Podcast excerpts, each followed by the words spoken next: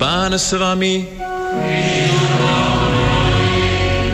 Čítanie zo svätého Evanielia podľa Jána.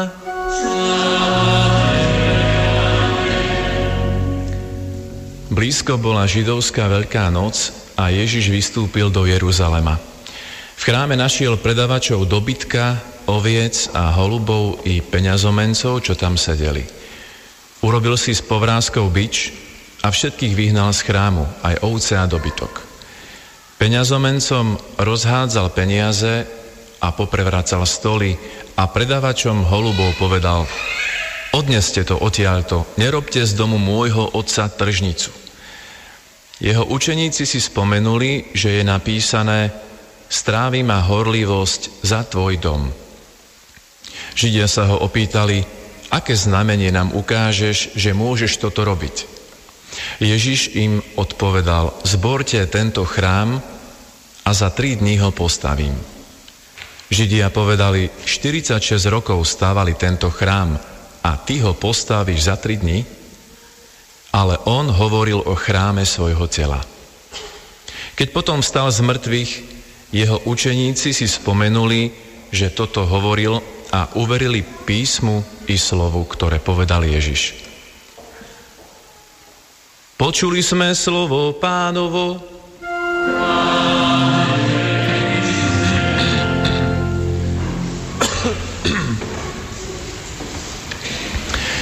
Drahí bratia a sestry, ktorí ste so mnou na Svetej Omši v Petržálke, vo farnosti a kostoli, kostole Svetej rodiny, aj tí, ktorí nás počúvate.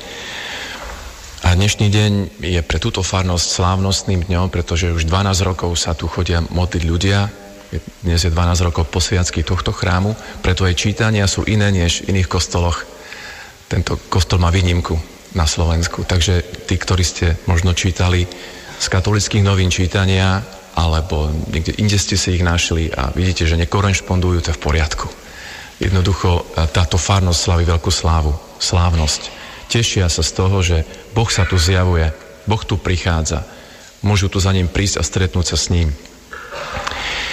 Chrám bol stále aj u Izraelitov veľmi vzácný. To bolo to najposvetnejšie miesto, najvzácnejšie miesto. Keď sa niečo stalo chrámu, začali sa ľudia pýtať, opustil nás Boh? ch- začala sa chvieť aj tá národná identita Izraela, keď sa niečo dialo s chrámom. Bol to zlý znak. Ľudia dobre vedeli, že v chráme sa zjavuje Boh. Oni si pamätali, čo sa stalo, keď a, za Šalamúna ten chrám bol vysvetený v Jeruzaleme. Stala sa taká zvláštna vec. Pánova sláva vstúpila do chrámu, zostúpila pánova veleba, jeho duch tá jeho prítomnosť bola ľudsky povedané tak hustá, že ľudia nedokázali e, v tom chráme už ani spievať. Bolo tam veľa spevákov, kňazov a tí nedokázali ďalej slúžiť liturgiu.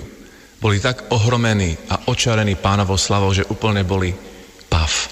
Nedokázali nič povedať. Museli počkať, kým ten dojem a, a bázeň pred Bohom trochu ustúpi. Tak to bolo. A ľudia si pamätali, pánova veleba kedykoľvek, kedykoľvek sa môže stať citeľnou v našom strede. A aké nie je, nie je teraz tak pocitovo e, vnímateľná, to neznamená, že je menej reálna a menej skutočná. Ten istý pán, ktorý sa zjavoval Izraelu v chráme, sa zjavuje aj v tomto chráme. Každý deň, stále keď je tu liturgia, stále keď sa tu ľudia stretávajú, stále keď tu je človek, ktorý hľadá Boha a jeho tvár. Spomínate si, že naozaj tých momentov a chvíľ, kedy Boh prišiel a Dal sa pocítiť ľuďom v chráme, bolo veľa.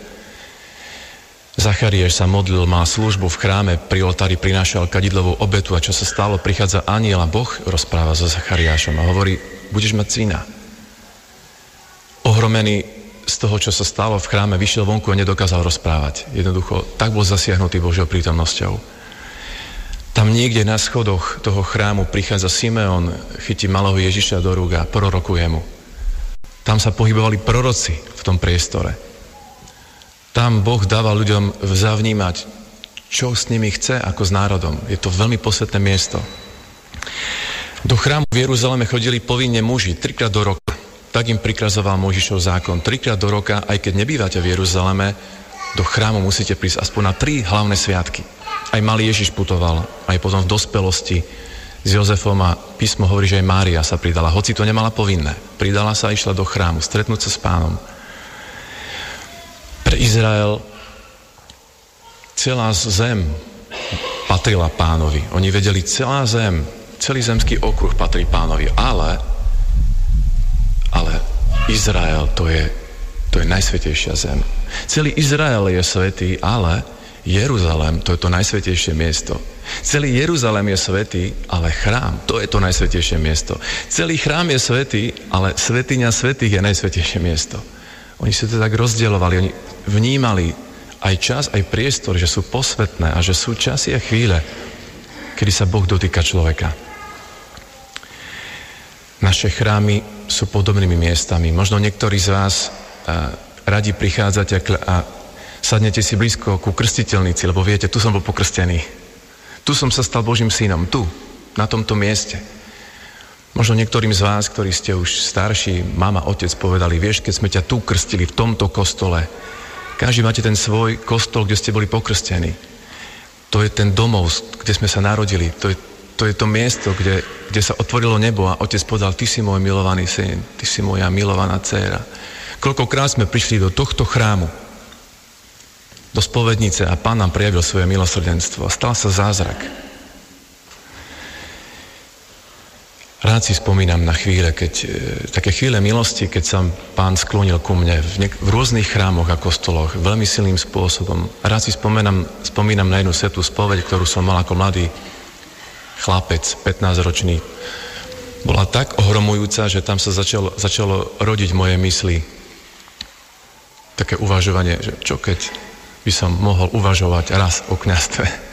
Pretože pán ma tak zasiahol svojou dobrotou a láskou jeho prítomnosť sa dala krájať vtedy. Bolo také zjavenie, ktoré som ja potreboval, jeho dobroty, blízkosti. Možno si spomeňme, kde, kedy bolo to naposledy, keď pán tak, bol tak veľmi blízko. Lebo niekedy nám to dá aj pocítiť. Niekedy to nie je potrebné. Ľudia viery nepotrebujú to len cítiť a vnímať svojimi pocitmi, ale niekedy nám to dá aj zakúsiť pán, aké dobré, milé prebývať v pánových príbytkoch. Veď žalmisti to hovoria celý čas. Zmiera moja duša po nadoriach pánových, tak to hovoria žámy. Ale my vieme, že chrámy Stehal a Malty sú dôležité, sú, sú to posvetné priestory, ale to nie je všetko, ak by sme tu neboli my. My sme tie živé, živé kamene. My sme ten posvetný chrám, ktorý, ktorému tento kamenný chrám len slúži. Nám slúži tento chrám. Aby sme mohli byť mobilným chrámom, tento chrám, tento kostol tu stojí. On tu musí stať.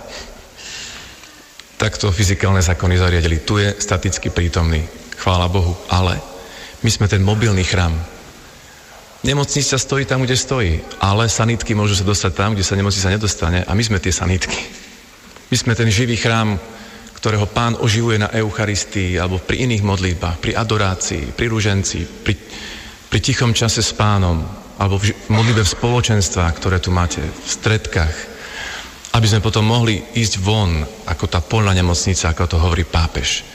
Tá, mobi, mob, tá mobilná církev, ktorá sa dostane von, tam, kde sa tento chrám nemôže dostať. Spomínam si, ako som čítal príbeh uh, jedného, jedného zakladateľa také komunity novodobej a hovorí, že niekedy tie deti majú taký cit pre pána, keď ich vedieme, že oni vedia, vedia, vnímajú, keď sme sa my s pánom stretli pred hodinou. Hovorí, raz mi moja dcera povedala štvoročná, keď som bol na chodbe, oci, si náhodou nedám teraz s Ježišem, lebo to na tebe vidieť. Včera som bol na jednom shromaždení e, v Prahe, kde veľa kresťanov, bol také ekumenické shromaždenie a ten kazateľ nám hovoril, že raz bol v chudobninách a človek, ktorý vlastnil hudobniny, potrebovali kúpiť nový orgán do kostola, tak prišiel za ním a hovorí, že, že vidím vo vašich očiach Ježiša. A hovorí, vážne? Jak je to možné? Po mne vidíš Ježiša? To je skvelé. A hovorí, potom som sa pýtal Ježiša, že jak je to možné, že, ma, že videl ma, že ťa, že ťa videl v mojich očiach. A Ježiš mi dal, po, po, dal pocítiť, že vieš, Ja vstupujem do tvojho srdca, ale tu a tam sa potrebujem pozrieť z okna. My sme tým chrámom. My sme tým chrámom, ktorý potrebuje svet. Ty a ja. Aké je krásne, keď ľudia vnímajú, že ja som chrámom Ducha Svetého. Ján Pavel II sa tu modlil nedaleko tohto kostola, bol som tu vtedy celú noc, sme mali na starosti adoráciu, jak to pekne tam Boh poukladal. Adoráciu nám dali na starosti. Celú noc sme tu boli s takým spoločenstvom a, a keď si spomínam na jeho život, ako nám on ukazuje, ako on bol chrámom Ducha Svetého, to je neuveriteľné. Keď bol mladý, ako to robil? Ako mladý. Keď máš veľa síl a si šikovný a mladý, tak veľa kážeš, veľa rozprávaš, chodíš medzi ľudí, veľa píšeš. Koľko toho napísal? Tých encyklík, ja ich, nesti, ja ich neviem ani vymenovať, nie to ešte prečítať. A on ich ešte napísal. A musel ich najprv premyslieť predtým. Geniálne. Preto bol, bol otvorený na ducha, veľa písal, veľa kázal, veľa cestoval. Ale neskôr, keď už nevládal, keď už slabol, keď už aj hlas nebol taký silný a už sme ťažko sa nedalo to aj rozumieť niekedy. Spomínam si, že nerozumel som, čo, čo svätý Otec povedal. Potom som si to prečítal, že čo vlastne povedal. Tak som videl, že to, čo písal, som videl na život. Hovoril o ukrižovanom a skriesenom Kristovi, tak tu ho máte v priamom prenose. Takto vyzerá ukrižovaný, vzkriesený Kristus. A myslím si, že, že duch v ňom, v tom slabom tele, pozbudzoval ľud rovnako silno, ak nie silnejšie, než vtedy, keď bol mladý a keď veľa kázala, písala, mal silný hlas a tú omšu zaspieval, potom už nevládal, už bol na oziku. Spomínam si, ako dával posledné požehnanie z okna svojho bytu. A požehnanie dal, ale už nevládal ho povedať. Jednoducho, nevládal. Vtedy mi prišlo na um, že ten citát z písma Niekedy nevieme, ako sa máme modliť a Duch Svety sa prihovára v nás nevy, nevysloviteľnými vzdychmi. Duch sa v ňom modlil, nás žehnal, len nevedel to povedať, už nevládal. A potom, keď mal pohreb, spomínam si, fúkal veľmi silný vietor. Na tej jednoduchej rakve bol evanieliár a ten vietor listoval v tom evanieliu a, a potom kamery išli na tých štátnikov a tí, tí politici všetci, viete, tí, ktorí si nedokázali ruky podať, zrazu pri sebe sedeli, ruky si podávali. Mne to prišlo ako také malé turice. Ľudia zo všetkých krajín a duch prichádza a zrazu Mám taký pocit, že nás chce Pán všetkých dnes pozbudiť, že my sme ten chrám a môže pôsobiť, či sme mladí, či sme starí, či sme v plných sílách, alebo už nám upadajú, stále rovnako Pánov duch môže pôsobiť. Nech sa za nás Jan Pavel II prihovára, aby sme každý tam, kde sme, dokázali dať Duchu Svetému priestor a byť živými chrámami.